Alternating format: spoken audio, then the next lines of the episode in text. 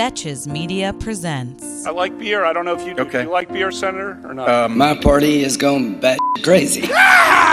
You're the pup. Alternative facts. Oh, goodness. The Betches Sup Podcast. America!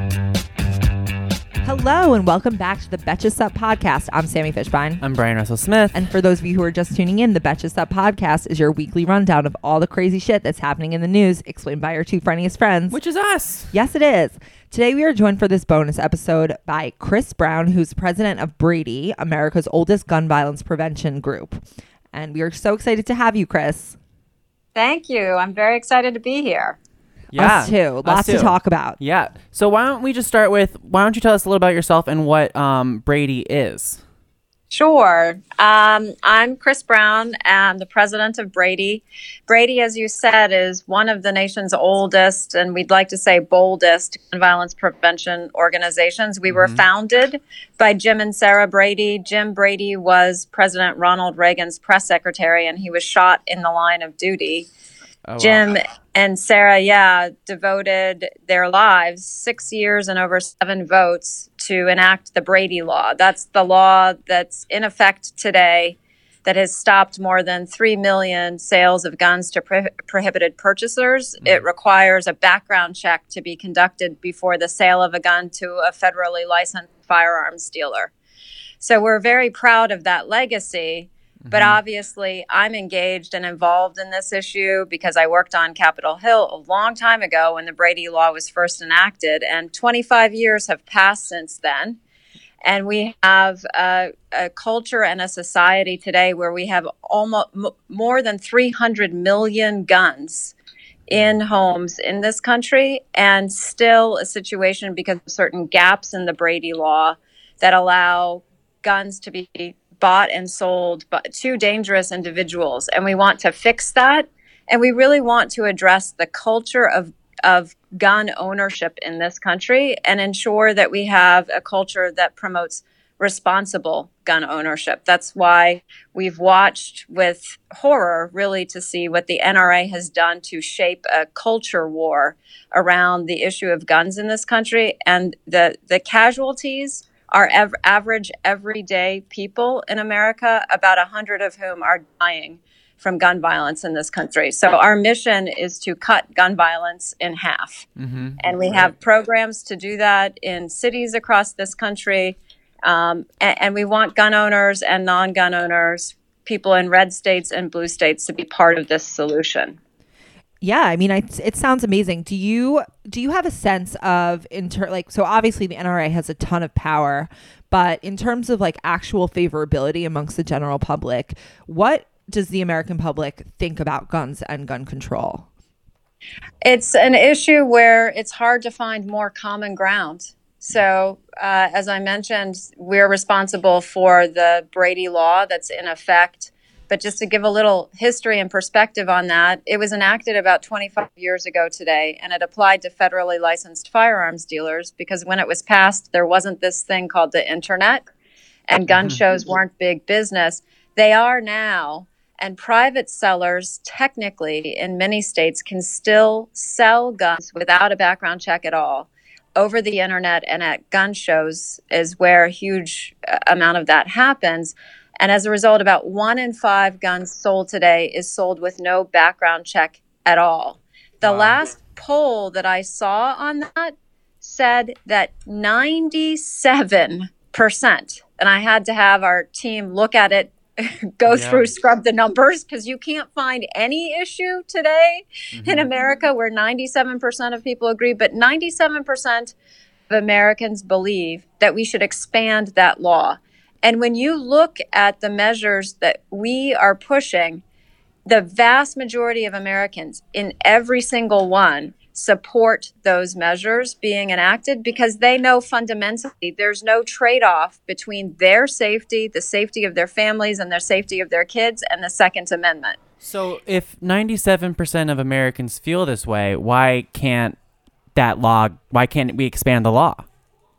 It's a historical issue, and you you guys uh, hit the right issue with the NRA. The NRA has basically created a culture war around the issue of guns. And we've seen this play out over the weekend, last weekend of the NRA mm-hmm. convention, where w- when you saw, putting aside the, the, uh, the meltdown between Wayne LaPierre and Oliver North, if you heard what uh, Vice President Pence and President Trump were talking about, they rarely even mentioned the issue of guns. Talk about the border wall. They create a dystopic universe in which the only solution is for all of us to walk around with guns. But most Americans know and understand that's not correct. And so what's happened post Parkland, and we saw this in 2018 election, where we have now the first gun violence prevention majority in the House of Representatives, mm-hmm. is voters are voting on this issue as a top priority issue. That's how we got the change in the House of Representatives.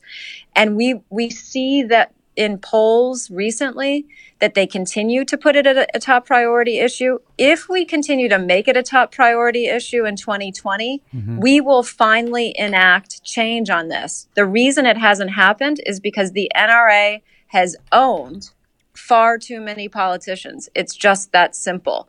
And so, even though their constituents, the vast majority, want this, uh, too many have gotten money from the NRA and perceive that the NRA owns them and they're selling us all down the river in the process. So, where does the NRA get all of their money from if it's such a small portion of Americans who are really believing in this dystopia that they're trying to sell?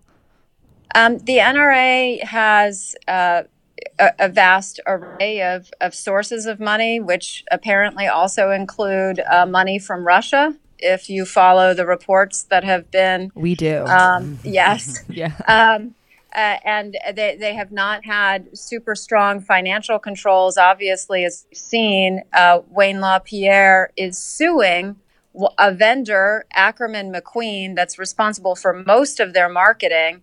They've paid them about $40 million in 2016. And the basis wow. of the suit, let me just summarize, is we paid you $40 million. Can you please explain to us what you did with that money? Mm-hmm. Yeah. right.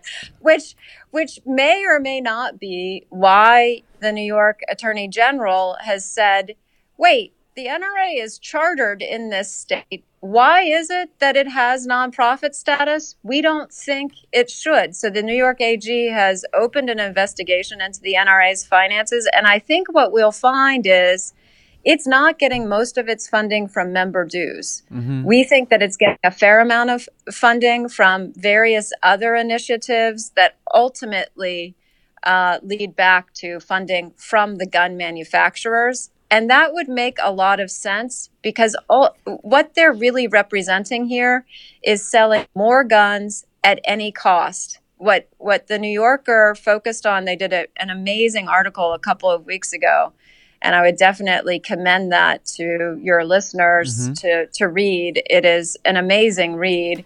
And what they note is that the NRA now spends about 10%, just 10% of its total revenue on any program that could be uh, viewed as focused on gun safety and appropriate gun stewardship. That's what it was founded to do. Yeah. So it has strayed significantly from any public purpose that would qualify it for tax exempt status.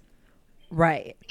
Can you explain a little bit of how the Russia the Russia um, scandal got wrapped up in this? Because it is obviously very curious that Russia would choose the NRA as kind of its focal point for funneling money. Yes and no, to be honest. Um, and and I this is from from uh, an avid reading standpoint what my supposition is i can't say that this is certain fact. I certainly hope that congress and other regulatory authorities really start pulling this thread and doing more subpoenas and getting more information because it's manifestly in the public interest. But if you look at what Ackerman McQueen, that's the agency that Wayne LaPierre hired about more than 20 years ago to do the marketing for the NRA, has done, they have painted at sort of this dystopic universe that I've said, which boils down to me to selling more guns at any cost. And as I said, that benefits the gun manufacturers they've focused and doubled down, especially with NRA TV spokespeople like D- Dana Loesch, Boo. who earns earns boo. um, I've heard her called Cruella de Vil. I, I won't comment on that. yeah, she's but, uh, she's awful.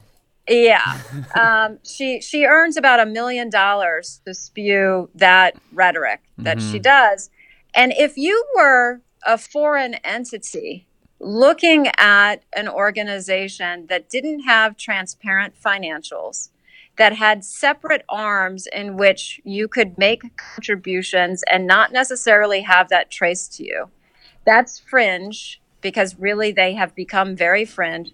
And that was doubling down on a theory that we should elect Trump at any cost, well, that's actually a pretty good decision to go with. And mm-hmm. I think what I've read and what I've heard is they were actually looking at various organizations just like that, in which they may be able to more or less funnel money.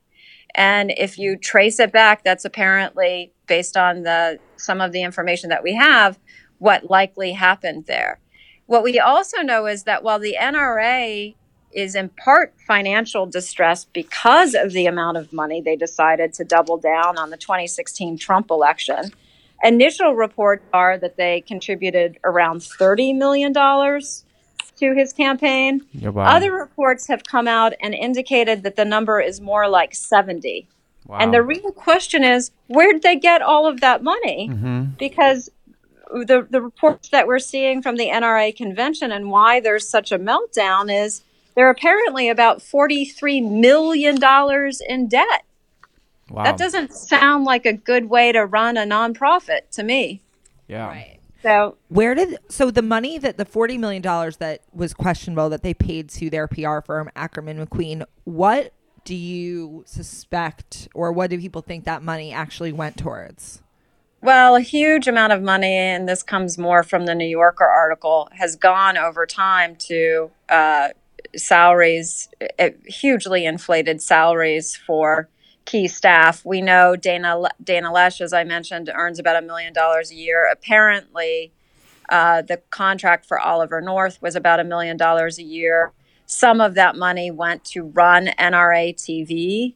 Others of that money went to host very, very wealthy lifestyle events for high end donors to the Yeah. NRA and influencers, which were uh, sound like the kinds of things that happened just before the decline uh, of the Greek Empire. I mean, literally, sort of these, uh, you know, gold laden sort of festivals Yeah. that occurred. Um, uh, hunting trips in Africa, big game hunting. So it sounds like the vast majority, I would just speculate, went on travel and entertainment. It also went to put together a program that was supposed to be the savior of the NRA called Carry Guard. That we dubbed murder insurance. What is what That- is, what is Carry Guard? Carry Guard was insurance that uh, NRA members could obtain for a fee that if they shot someone would basically provide all of their defense costs and potentially some costs associated with an adverse judgment. Wow. So Yeah. it's like, so was is it for a- if they accidentally shot someone, or is it if is like if they murder someone? Well, the New York AG uh, looked at it and said this violates all norms uh, uh, under New York law because it basically insures someone for what is tantamount to murder. right. Uh, Wow. So, a- and if you look at it, you know, the NRA is responsible. Some of their legislative initiatives have resulted in things like stand your ground laws in Florida. And we know how that went down. So we're looking at basically ensuring the George Zimmermans of the world. Yeah. And what do you think that does except encourage exactly that kind of behavior? So they, they, the New York Attorney General uh, looked at that because they're chartered in New York, as I said previously, and said, no, no, no, you're prohibited from actually offering this insurance. Uh, we know that the NRA spent significant money through Ackerman to put that program together and build it as a huge cash cow. So that has also had a very detrimental effect. And I'll just add this flourish. It probably also doesn't help all of the add ons that go into the million dollar salaries that also Wayne LaPierre was able to achieve. When you think about an average allowance for him, which came out over the weekend at the convention, his clothing allowance is two hundred thousand dollars. Jesus, that Right? must be nice. Wow. Right. I want that. Yeah. Question: How many people bought this Carry Guard insurance? Do you know? And is it still like is that program still up and running?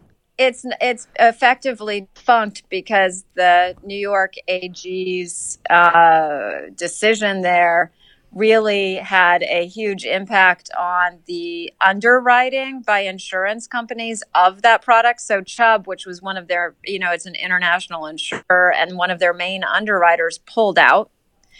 And the, the, the New York AG sent kind of shockwaves through the financial services sector such that it chilled the ability to offer this at a competitive rate. Now, the NRA is fighting back, and Shocker. it, shocker. And in in typical fashion, they've hired an attorney, but it's quite costly for them to continue this suit.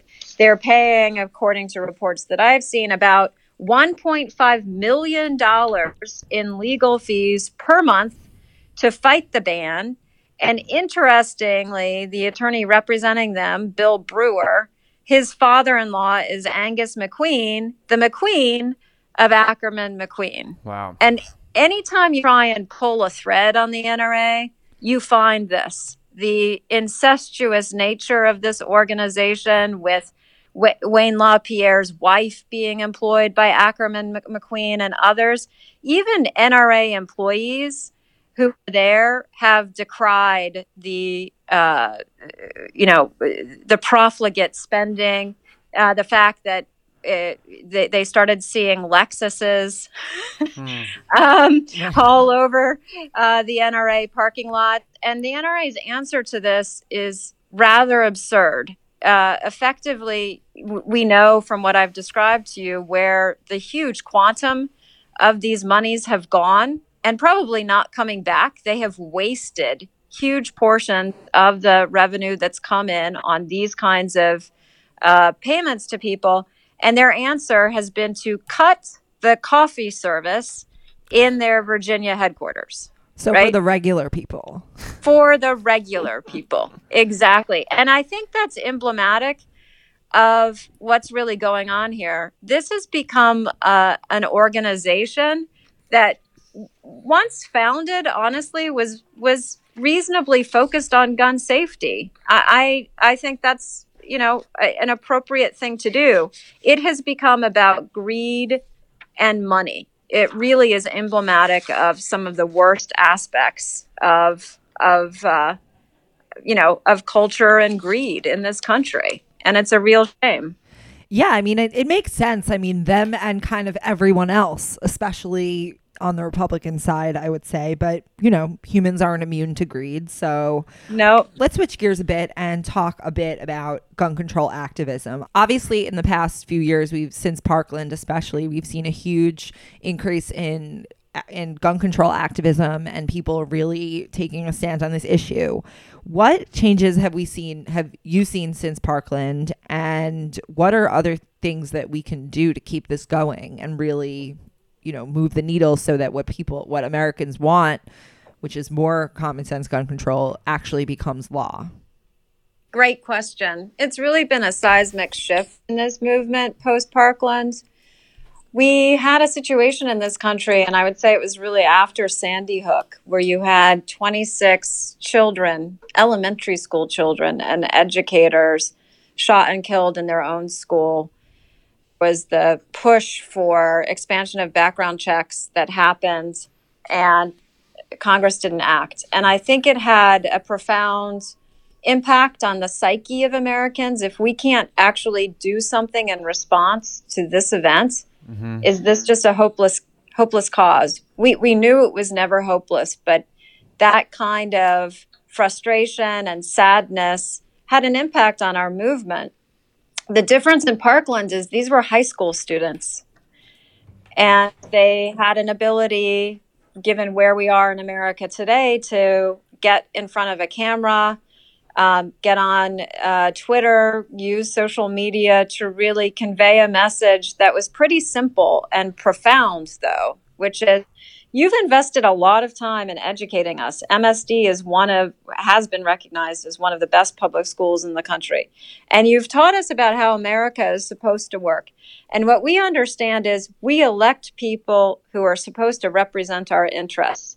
Why is it that this issue, as I've described before, with the vast majority of Americans who believe that common sense measures are needed to actually address this issue and that potentially could have stopped this shooting, why isn't it happening? Well, it's the NRA and it's on us. It's on us to ensure that we vote and we get out there. And indeed, they sparked something that continues until this day. We had a record turnout of youth in the 2018 election. We see in poll after poll, this isn't just an immediate reaction to what happened at MSD.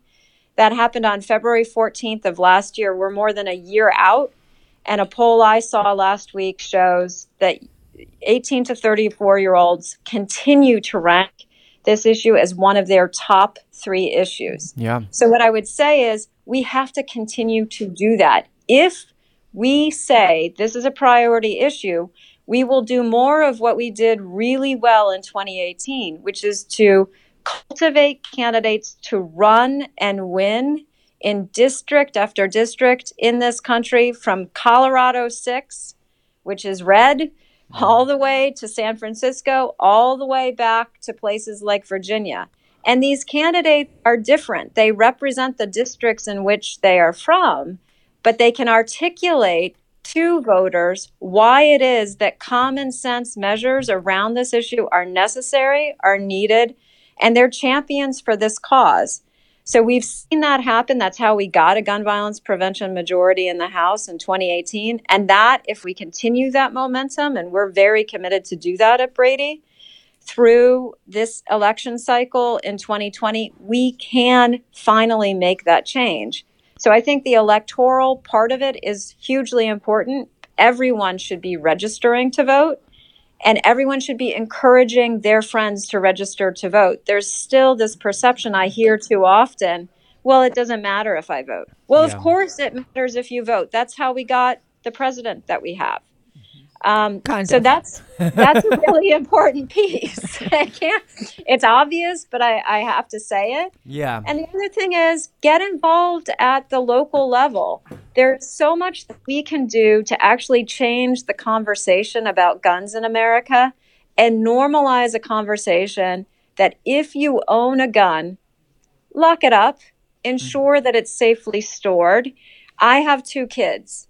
I have one daughter, a younger daughter, who is severely allergic. She goes into anaphylaxis if she eats tree nuts. So by the time that she was going on play dates, I asked every single time, Do you have nuts in your house? And we would make accommodations, or I'd have a play date at my house if there were nuts, as often there were. Do we ask the question all the time, Is there a gun? Because if we did, we would have a profound change on ability to dialogue about this issue. About eight kids in this country every single day are shot and injured or killed because of a, a, a loaded, unsecured gun in a home. Yeah, wow. So that's what we have to do. We all need to normalize those discussions, take ownership of safe storage to ensure that if we have guns, we are truly safely storing them. And Brady has a has a campaign we started called End Family Fire. We've put a term, family fire, to the eight kids a day who are killed or injured with a gun in their own home. All of us need to take action, not sides, and end family fire. And we need to ensure that we register and vote and support candidates who are strong on this issue. That's that's the path forward, and we can change this. It, it's it, it's really that simple. Definitely. Are there any particular measures that you think should we should push for like sooner rather than later that Americans mostly support that should kind of be like an easy thing. Like background check seems like kind of a no-brainer. Obviously much harder to do once you have actual congressional bills and all of the interests involved there, but what what do you think we should be pushing for specifically that would really move the needle? Well, let me start Uh, that's a great question. Let me start by saying we have an epidemic of gun violence in this country, and it really needs to be treated that way. So there is no one thing that is going to solve this problem. If you look at it as a disease, and we should, because 40,000 people on average are dying from gun violence, and over 100,000 more are injured. We don't talk about that enough. Oh, is that per year in America? Yes. Yeah. We have lost more people to gun violence in this country than we have lost in all of America's wars combined. Wow.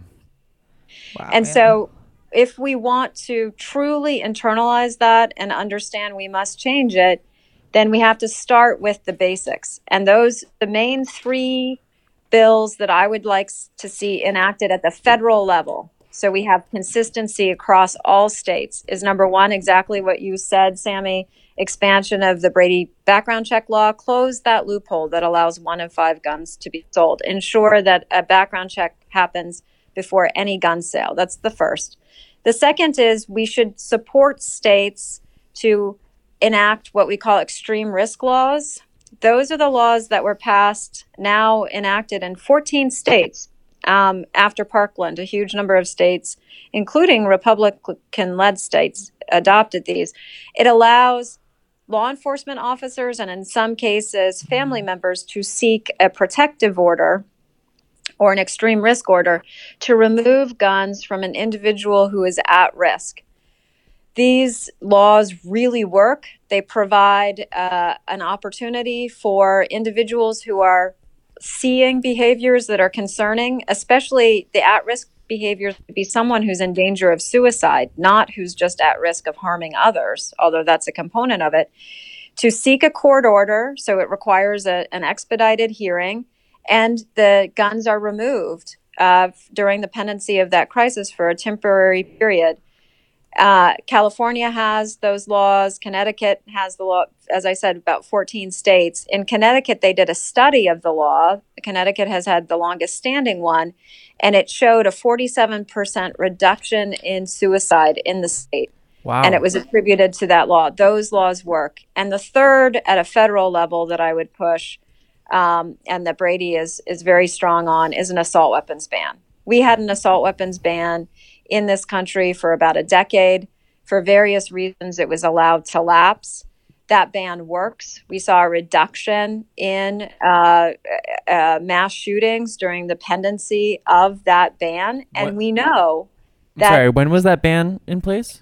The ban was in effect. It expired in 2004. Okay. And that's an, another NRA special, by the way. The mm. sunsetting provision was added at the very last minute, um, or else we would still have that ban in effect. And we have seen far too often that the uh, mass shooting weapon of choice is far too often the the assault weapon. Uh, just a question: What defines something as an assault weapon versus just like a gun? It's a complicated question, but it has to do with uh, the rapidity of fire and the ability to hold a high capacity magazine, the type of trigger. But the AR 15 is a classic uh, example of what would be defined as an assault weapon. So, the, the main features of it, and we work on legislation to ban assault weapons, which can be um, you know, uh, n- not always uh, completely straightforward, but you look at the main features that allow rapidity of fire and the ability to hold uh, high capacity magazines. So in California, for example, um, California is one of the states, and I think there are eight now, that have banned uh, assault weapons and high capacity magazines. They really go hand in hand. Um, uh, as a result, you can't get a high capacity magazine that has more than 10 bullets, right? Yeah. That's the limitation under California law. Uh, recently in California, that law was challenged. And for a very short period, there was a ruling in effect that reversed that. It held it as unconstitutional. The Attorney General sought a stay of that ruling, but in the five days or so that that ruling by the lower court was allowed to be in effect, holding the ban unconstitutional, they sold hundreds of thousands of assault weapons and high capacity magazines. We just have information now about this horrific shooting at the synagogue in, just outside of San Diego.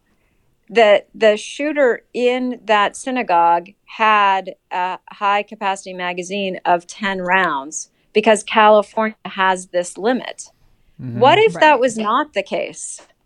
Yeah. What if he had a high capacity magazine that had 60 rounds or 100 rounds? That's how you can have 30 seconds or a minute go by and mass carnage. The AR 15 was designed on the same chassis, the exact same chassis as the M16. These weapons are weapons of war. They're intended to kill as many enemy combatants as possible in as short a time as possible. Weapons of war like this do not belong on our streets. It's Definitely. just that simple. What percentage of Americans would you say are against or, or support an assault rifle ban? Well, the latest polling that I saw was somewhere around 65% nationally. That's still is, a lot, too. It is. It is. And, and it's because I think you've seen that trend go up over the years because they read the paper every time something horrific happens and too often see the reference to the weapon is an assault weapon. Yeah. Right. Okay, this has been a very enlightening conversation. Where can our audience get involved with Brady or follow you or follow Brady in general? So, uh, please go to www.bradyunited.org and we have a great website, great information there. Um, they can also follow Brady at Brady Buzz and uh, me at, at Kris B. Uh, Brown. I think that's my Twitter. Um, Kris with a K. K, yes. Like Jenner. Exactly. Yes. but yeah. but different, but different, yeah. but very different. Kris with a purpose. yeah. Exactly. Um, so yes, there's also Team Enough, which is our youth-led initiative. Uh, we have Team Enough Twitter, lots of information about Team Enough on Brady's site. Always looking for new members there. Uh, we're very involved with both Brady chapters, which uh, anyone can join, as well as Team Enough at the local level, getting ordinances passed, passed at the state level, and of course at the federal level. This is in all of our hands. And so I would encourage all of your listeners to get in and get engaged and involved. Literally every single one of us working together can change this issue. And the momentum is this is a really fantastic time to get involved in this cause because in 2020, we can actually, uh, for the first time since I've been around, have a majority, if we do it right, in the House and in the Senate and in the White House, all of whom are gun violence prevention champions and who will pass the kinds of bills I just referenced. And if we do that, we will save lives. Absolutely. So everyone go go register to vote if you're not already. If you are, get your friends to vote. None of us want to die at the hands of an assault rifle and we're as we're seeing it can really happen absolutely anywhere, whether you're in a place of worship, a movie theater, whatever it is. So guys, this is a really awesome cause to get involved in and to really devote your time and energy to. And Kris, this has been super, super helpful. Thank you so much for talking yes, to us. Yes, thank you. Thank you so much. Really appreciate it. And we hope to speak to you soon. And yeah. Yeah. So yeah. So to close out this episode, until the end of democracy, I'm Sami Fishbein. I'm Bryan Russell Smith. And this has been the Betches Sup Podcast.